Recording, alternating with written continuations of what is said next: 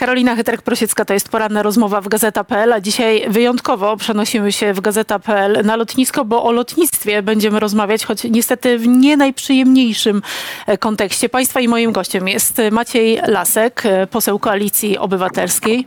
Dzień dobry panie pośle. Dzień dobry pani, dzień dobry państwu.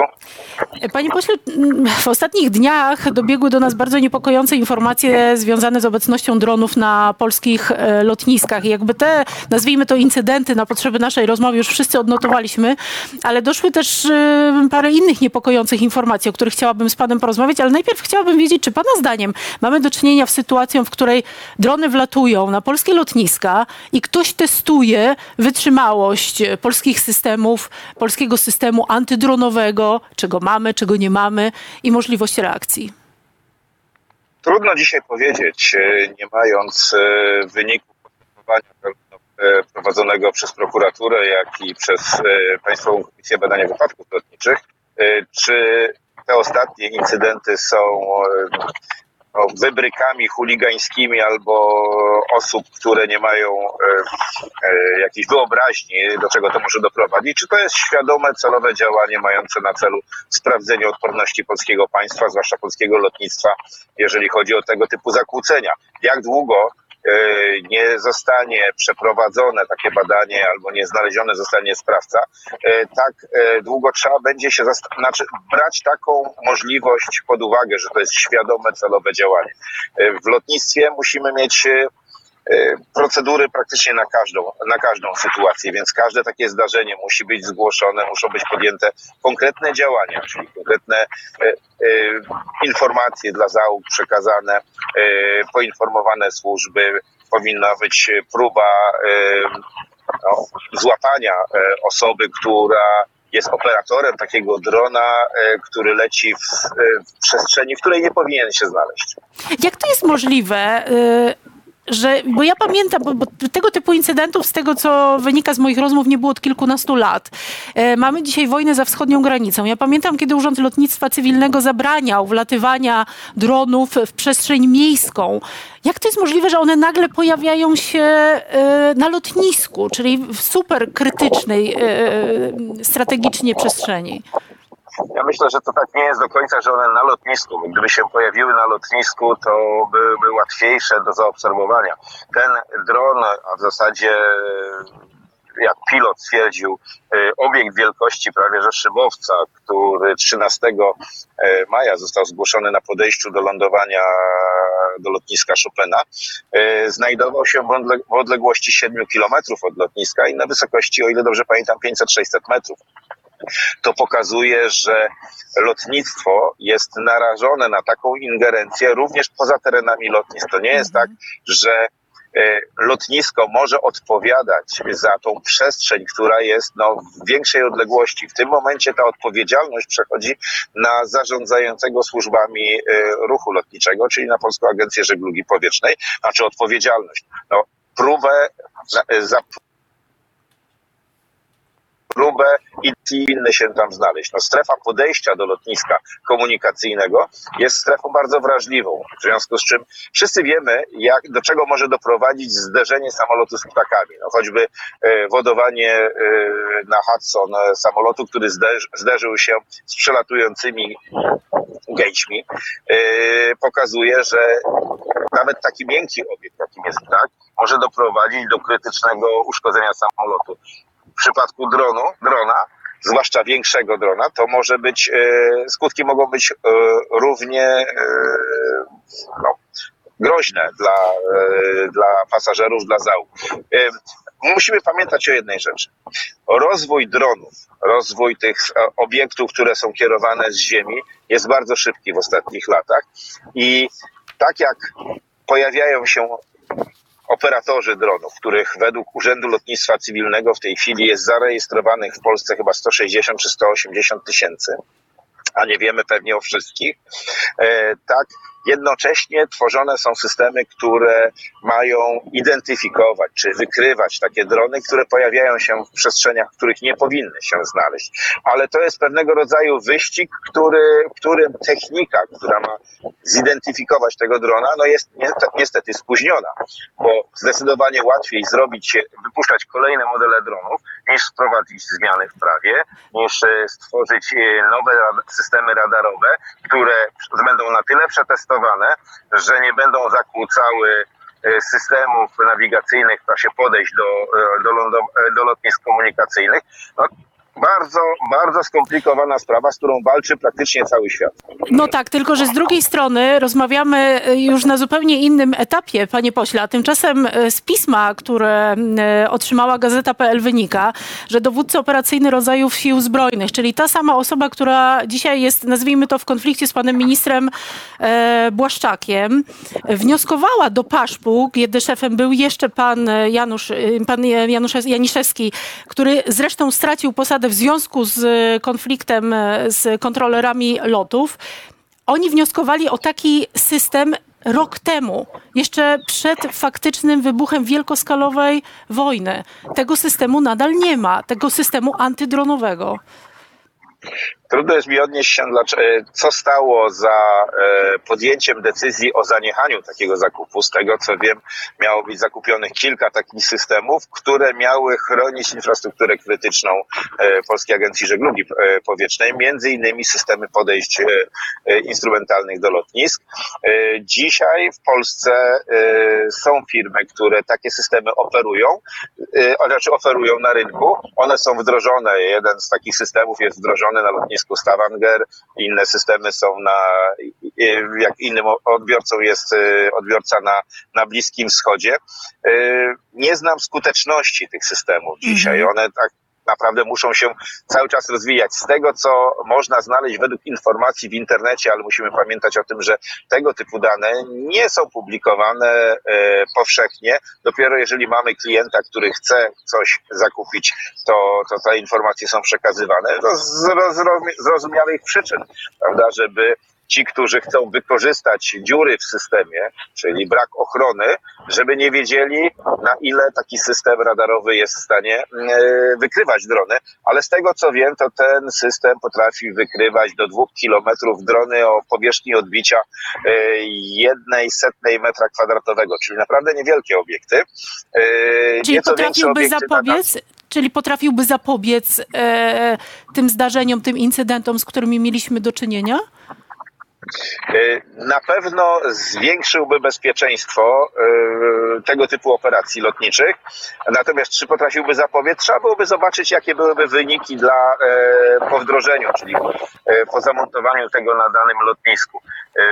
Ja liczę na to, że jednak ktoś podejmie decyzję o tym, żeby E, żeby, żeby takie systemy jednak polskie lotniska w dobie zagrożenia również działaniami bezprawnymi, e, które mogą być e, no, realizowane przez wprost przez Rosję, żeby zdestabilizować sytuację w Polsce, podejmie. Tylko, że proszę pamiętać, że to nie zostawiajmy tego tylko Agencji Żeglugi Powietrznej czy zarządzającym lotniskami. E, bezpieczeństwo polskiej przestrzeni powietrznej za to jest tak naprawdę de facto odpowiedzialne państwo.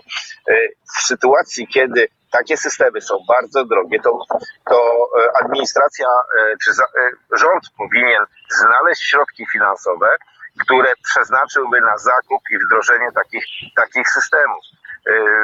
Oczekiwałbym e, jakiejś informacji, choćby od ministra Adamczyka, czy w ogóle to było rozpatrywane. Z tego, co się dowiedzieliśmy na ostatniej podkomisji w piątek, e, no, przedstawiciel Ministerstwa Infrastruktury no, traktował dość niefrasobliwie tą sytuację z dronami, mówiąc to nie ja, to kolega, to nie nasz, e, to nie nasz zakres odpowiedzialności. No to ja bym chciał przypomnieć panu ministrowi, że wszystko, co się dzieje w polskiej przestrzeni powietrznej, de facto na samym końcu jest odpowiedzialny również minister, któremu podlega Polska Agencja Żeglugi Powietrznej. I dopiero jeżeli byłaby dobra współpraca, zarówno w tym zakresie, jak i współpraca z Urzędem Lotnictwa Cywilnego, który przygotowuje różnego rodzaju zmiany w prawie, tam są, tam są merytoryści, którzy powinni je, je proponować, e, to moglibyśmy stworzyć naprawdę dobry, dobry system poprawy bezpieczeństwa lotów no, zagrożonych wlotami dronów. My popatrzmy na to troszeczkę szerzej. Proszę, pani redaktor, no przecież parę miesięcy temu wleciał pocisk manewrujący nad terytorium no, Polski. No, jak był obserwowany? Ale to, pocisk manewrujący to jedno, ale wleciały balony, z których jeden uciekł którego nie, zna, nie udało się znaleźć. Drugiego poszuk się poszukuje i też nie można go znaleźć już chyba od dwóch tygodni dron na lotnisku w Katowicach, dron na lotnisku Chopina, e, to jest realne zagrożenie. To, ale z drugiej strony to też nie jest tak, że takie incydenty nie występowały wcześniej. W 2015 roku, kiedy e, miałem zaszczyt kierować Państwową Komisją Badania Wypadków Lotniczych, mieliśmy tak, tego typu zdarzenia. Były one badane przez, e, przez specjalistów, którzy wtedy pracowali w komisji.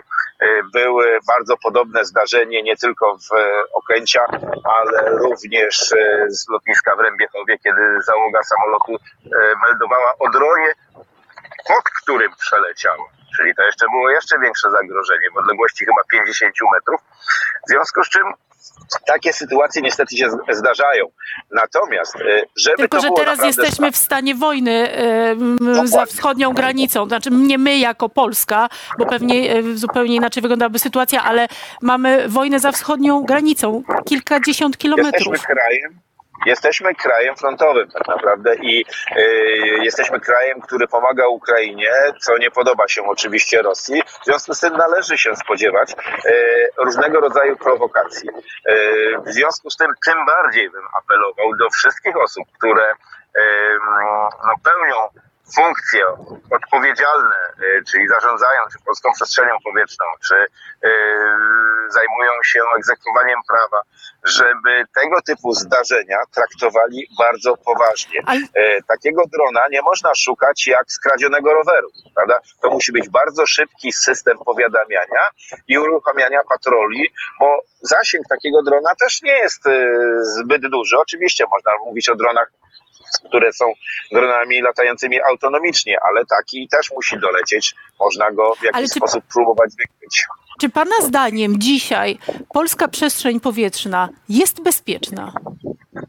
E, ostatnie zdarzenia, które, z którymi mamy do czynienia, e, wskazują, że nie, że jeżeli ktoś ma złe intencje, to niestety może doprowadzić do sytuacji potencjalnie niebezpiecznej. Tym bardziej wszystkie służby powinny dołożyć starań, żeby takie systemy Y, tej czy innej firmy, tak powiedziałem, jest kilka firm w Polsce, które, się, y, które mają w ofercie tego typu systemy y, antydronowe, czy choćby identyfikacji dronów, bo wystarczy zidentyfikować, że jest jakiekolwiek zagrożenie, żeby można było przekazać załogom podchodzących do lądowania samolotów, że jest jakieś zagrożenie albo niepewność bezpiecznego, bezpiecznego wykonania podejścia do lądowania. Znaczy, musi być to, to zrobione. Ale czy w takim razie Pana zdaniem e, dzisiaj dochodzi do tuszowania e, realnej sytuacji dotyczącej bezpieczeństwa polskiej przestrzeni powietrznej? Ja myślę, że nie chodzi o celowe tuszowanie, raczej może brak wyobraźni e, lub niewystarczające szacowanie ryzyka. W lotnictwie jednym z elementów te, takiego systemu, który mówi, że lotnictwo jest najbezpieczniejszym środkiem transportu ze wszystkich, które człowiek wymyślił. E, no dlaczego się to dzieje? No między innymi dlatego, że my w lotnictwie stosujemy e, analizę ryzyka, szacowanie tego ryzyka każdej operacji. Jeżeli przewiduje, e, staramy się przewidzieć wszystkie nieprzewidziane, można powiedzieć, sytuacje, wszystkie, wszystkiego rodzaju zagrożenia i być na nie gotowi, gotowymi. No ale Jeżeli... tu wygląda na to, że to politycy, panie pośle, nie zareagowali, bo, bo wojsko zareagowało, bo dowódca operacyjnej rodzajów sił zbrojnych już ponad rok temu wysłał wniosek o, o zabezpieczenie tego typu aktywności. No i właśnie, jest kwestia, ile to, ile to kosztowało, czy ktoś e, odmówił finansowania takiego zakupu. No, e, bezpieczeństwo jest bezcenne, czyli sytuację, w której możemy poprawić bezpieczeństwo, powinna mieć priorytet. E, jeżeli ktoś podejmuje decyzję, że nie, że nie robimy takich działań, no to należy wykazać, kto to był i dlaczego tego nie zrobił. Czy mają panowie... Ja czy ja przepraszam, jeszcze jedna rzecz. Ja nie wykluczam Proszę. takiej sytuacji, że być może podjęto decyzję o rezygnacji z tego systemu, bo stwierdzono, że jego skuteczność jest niewystarczająca. Ale mhm. bez dostępu do dokumentów, konkretnych analiz, yy, które za taką decyzją stały, no nie jesteśmy w stanie tego powiedzieć. Dzisiaj wiemy tylko, że taki, zakup takiego systemu został zaniechany. A czy PASZP popełnił błąd, że e, zaniechał zakupu, nie szukając jednocześnie w sposób bardzo intensywny systemu alternatywnego, zakładając, że pan ma rację? E, nie myślę, że powinien takie czynności prowadzić. Jeżeli e, w, na takiej mapie ryzyk, które E, z którymi stykają się samoloty w polskiej przestrzeni powietrznej. No drony są dosyć wysoko umieszczone, zderzenia z dronami, potencjalne zderzenia z dronami są dosyć wysoko umieszczone. To takie działania powinny być prowadzone i ja powiem szczerze, że ja jestem troszeczkę rozczarowany tym, że podczas ostatniej podkomisji infrastruktury, podkomisji do spraw transportu lotniczego, w zasadzie nie wspomnieli, nie wspomnieli przedstawiciele PASZ-u, że oni takie analizy prowadzili. Tam każdy, kto odsłuchał tą komisję, wie, że o tym praktycznie nie było, nie było mowy. Pytanie jest, czy przedstawiciele Polskiej Agencji Żeglugi Powietrznej, którzy przyszli na to spotkanie, nie wiedzieli o, o, o takim projekcie, bo został wcześniej skasowany, czy no, uznali, że, że nie będą o nim rozmawiać. Y, z reguły lepiej jest powiedzieć tak, zaniechaliśmy, bo bo wtedy można ocenić, czy ta decyzja była właściwa, czy niewłaściwa. Bo jeżeli byśmy mieli wydać kilkaset tysięcy e, dolarów na system, który, tak szacuję, że ile to mogłoby kosztować, może pewnie więcej, e, na system, który ma 20% skuteczność, no to wtedy byśmy się zastanawiali, czy warto. E, ale jeżeli ten system miałby większą skuteczność, no to wtedy trzeba byłoby przeprowadzić dalsze, dalsze postępowanie. I jeżeli brakuje pieniędzy na sfinansowanie takiego zakupu, wystąpić do premiera o, o uruchomienie rezerwy. No, ja widzę, że premier, e, ten rząd Prawa i Sprawiedliwości na wszystko znajduje pieniądze. E, można byłoby zamiast kupować jednej e, willi z programu Villa Plus ministra Czarnka, kupić taki radar. To też jest nieco bardziej skomplikowane, bo PASZP ma samodzielny y, budżet. Y, na, dodajmy jednak, że pojawiła się informacja, że obecnie na dwóch lotniskach w Polsce trwają takie testy systemu antydronowego, ale jednocześnie w lutym uchylono y, zarządzenie w sprawie powołania komisji do przygotowania i przeprowadzenia postępowania o właśnie zamówienie publiczne na taki system antydronowy. Ja tylko chciałabym pana jeszcze zapytać, gdzie takie systemy powinny się znaleźć w Polsce jak najszybciej? Innymi słowy, które miejsca są najbardziej zagrożone? Jeśli chodzi o tego typu interwencje, takie bezzałogowce? Oczywiście wszystko. Oczywiście wszystkie lotniska komunikacyjne e, to jest tam, gdzie może dojść do zagrożenia zderzenia z samolotem, na którego pokładzie jest 100 e, albo i więcej osób, ale również powinny być poddane takim, znaczy wyposażone w taki system wszystkie, albo może nie wszystkie, ale e, wybrane elementy infrastruktury krytycznej. To mogą być również budynki, budynki rządowe. No, generalnie taki dron nie do końca wie, gdzie może, czy nie może wlecieć. W związku z tym e, monitorowanie przestrzeni przed takim nieuprawnionym wlotem, a wiemy, co takie drony potrafią zrobić e, z Ukrainy. Armia ukraińska je doskonale e, wykorzystuje. Nie ma podstaw, żeby sądzić, że inne armie nie wiedzą, jak zrobić taki dość, dość groźny czy śmiertelny użytek z takiego drona. Panie pośle, zanim jeszcze przejdziemy do kwestii politycznych, chciałam pana zapytać, bo jest pan na lotnisku. Wczoraj pan poseł Joński, który był tutaj e, gościem, powiedział, że podczas podkomisji powiedziano, że takie drony to w zasadzie powinien zidentyfikować pilot, a niekoniecznie system czy wieża. Czy pan, jako osoba bardzo doświadczona, z uprawnieniami, potwierdzi, że to jest rzeczywiście zadanie pilota, czy była to wypowiedź absolutnie absurdalna? Znaczy to jest jedno z zadań pilota, ale to nie wyklucza tego, że y, y, inne organy muszą też nad tym panować. No, musimy patrzeć y, na to z punktu widzenia takiego, że no, pilot podchodząc do lądowania samolotem, który porusza się z prędkością 200, 250, 270 km na godzinę, naprawdę nie ma zbyt dużo czasu na to, żeby zidentyfikować zagrożenie w postaci drona wielkości no załóżmy jednego metra albo 70 centymetrów, a taki dron może już doprowadzić do, do katastrofy. E, w związku z czym on ma prawo czuć się bezpiecznie w przestrzeni, w której wykonuje lot. Takim zagrożeniem oprócz dronów są oczywiście ptaki. W związku z tym piloci są, a, a, a wielkość ptaków jest mniej więcej podobna do wielkości małych dronów. W związku z czym piloci są uczuleni na to, żeby obserwować niebo w trakcie podejścia e, z punktu widzenia potencjalnego zagrożenia zderzeniem z ptakiem. E, przy tej okazji mogą wykryć drony, ale to nie zdejmuje odpowiedzialności zarówno zarządzających lotniskami, jak i z zarządzających polską przestrzenią powietrzną. Właśnie, bo jednak za bezpieczeństwo przestrzeni powietrznej odpowiada PASZP, za lotniska odpowiadają lotniska. Na koniec tego wątku chciałam pana zapytać, czy ktoś powinien ponieść odpowiedzialność polityczną y, za to, że nie było właściwego nadzoru nad y, przestrzenią powietrzną? No, nadzór, nadzór nad e, całym lotnictwem, oprócz oczywiście prezesa Urzędu Lotnictwa Cywilnego, sprawuje minister infrastruktury. I ja powiem, ja, szanowni państwo, ja pracowałem 14 lat jako urzędnik w Ministerstwie Infrastruktury, pracowałem w Komisji Badania Wypadków Lotniczych i e, nie pamiętam tak nonszalanckiej wypowiedzi, jak e, ostatnia wypowiedź pani dyrektor, która w zastępstwie ministra lub któryś z jego ministrów, wiceministrów próbowała nam mówić, że w zasadzie nie ma żadnego problemu, że to nie oni, oni się tym w ogóle nie powinni zajmować, pytajcie się kogoś innego. No to nie jest ten kierunek. To, jeżeli ktoś się decyduje na to, żeby być ministrem infrastruktury, to jest jedno z trudniejszych ministerstw, bo podlega mu cały transport, praktycznie plus budownictwo. W związku z czym e, no to to jest wyzwanie, to jest wyzwanie, ale trzeba się... e, Bagatelizowany pana wyz- zdaniem. Słucham? Czy problem jest bagatelizowany pana zdaniem? Moim zdaniem jest tak. Moim zdaniem problem jest ewidentnie bagatelizowany. Y, Moje wrażenie z tamtej podkomisji było, no ale po co pytacie? Przecież nic się nie stało. E, Czy pana zdaniem generał Piotrowski po incydencie związanym z pociskiem manewrującym pod Bydgoszczą straci stanowisko? Ha.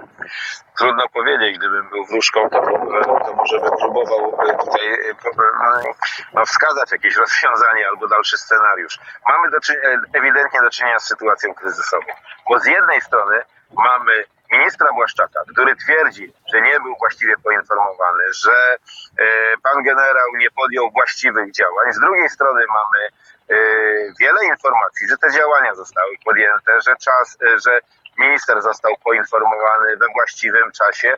Mamy słowo przeciwko słowu.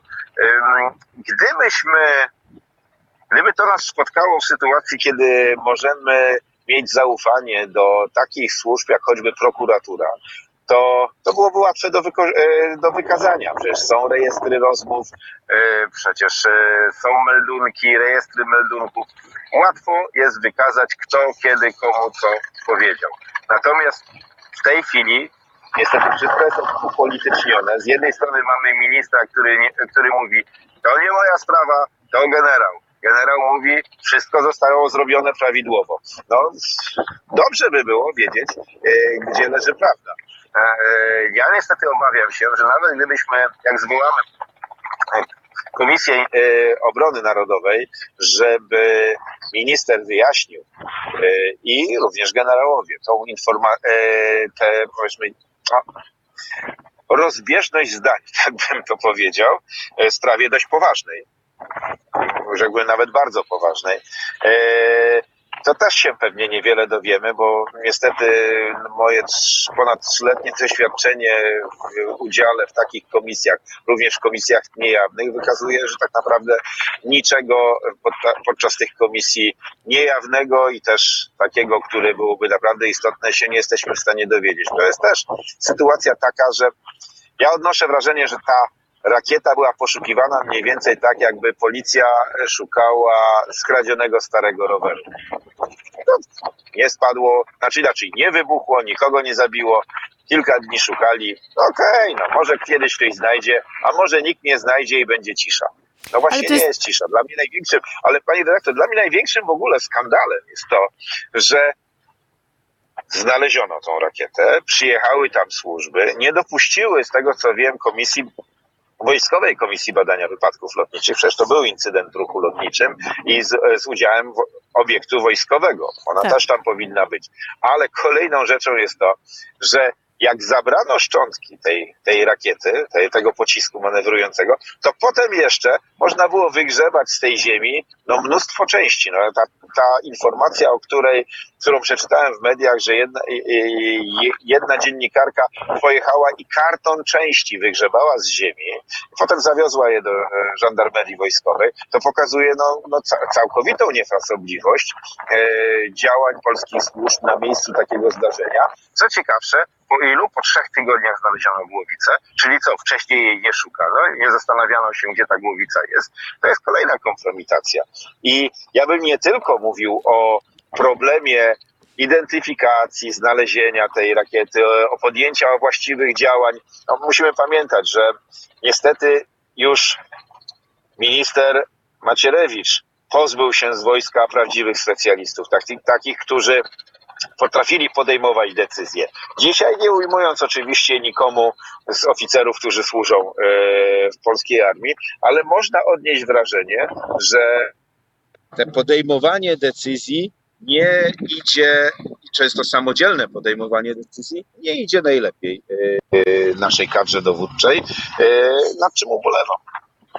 To na koniec jeszcze chciałam zapytać, e, czy Państwo jako Koalicja Obywatelska poprą, skoro rozmawialiśmy o wydatkach na między innymi na system antydronowy, którego obecna pani prezes Paszpy nie zakupiła mimo wcześniejszych wniosków, e, które się pojawiły w Paszpie. Czy Państwo poprą ustawę, która została wniesiona przez Prawo i Sprawiedliwość, znosząca limity długu, a właściwie zwiększająca możliwość zaciągania długu na wydatki e, zbrojeniowe? Czy, czy dla Państwa to jest ustawa, którą można poprzeć mimo mimo że ona w pewnym sensie nowelizuje konstytucję. Ja myślę, że nie. Ja myślę, że te wydatki, które, e, o których mówimy, czyli na wydatki na zbrojenia, można, e, można prowadzić również zgodnie z obowiązującymi zasadami.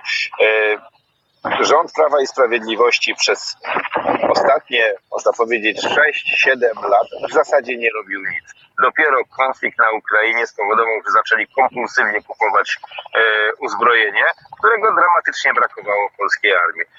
Uzbrojenie, które się kupuje z półki bez jakiejś większej analizy.